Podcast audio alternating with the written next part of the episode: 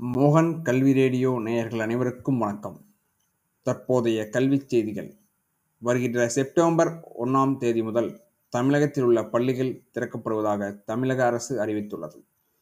அதாவது ஒன்பதாம் வகுப்பு முதல் பனிரெண்டாம் வகுப்பு வரையிலான மாணவர்களுக்கு வரும் செப்டம்பர் ஒன்றாம் தேதி முதல் முதல் பள்ளிகள் திறக்கப்படுவதாக தமிழக அரசு அறிவித்துள்ளது.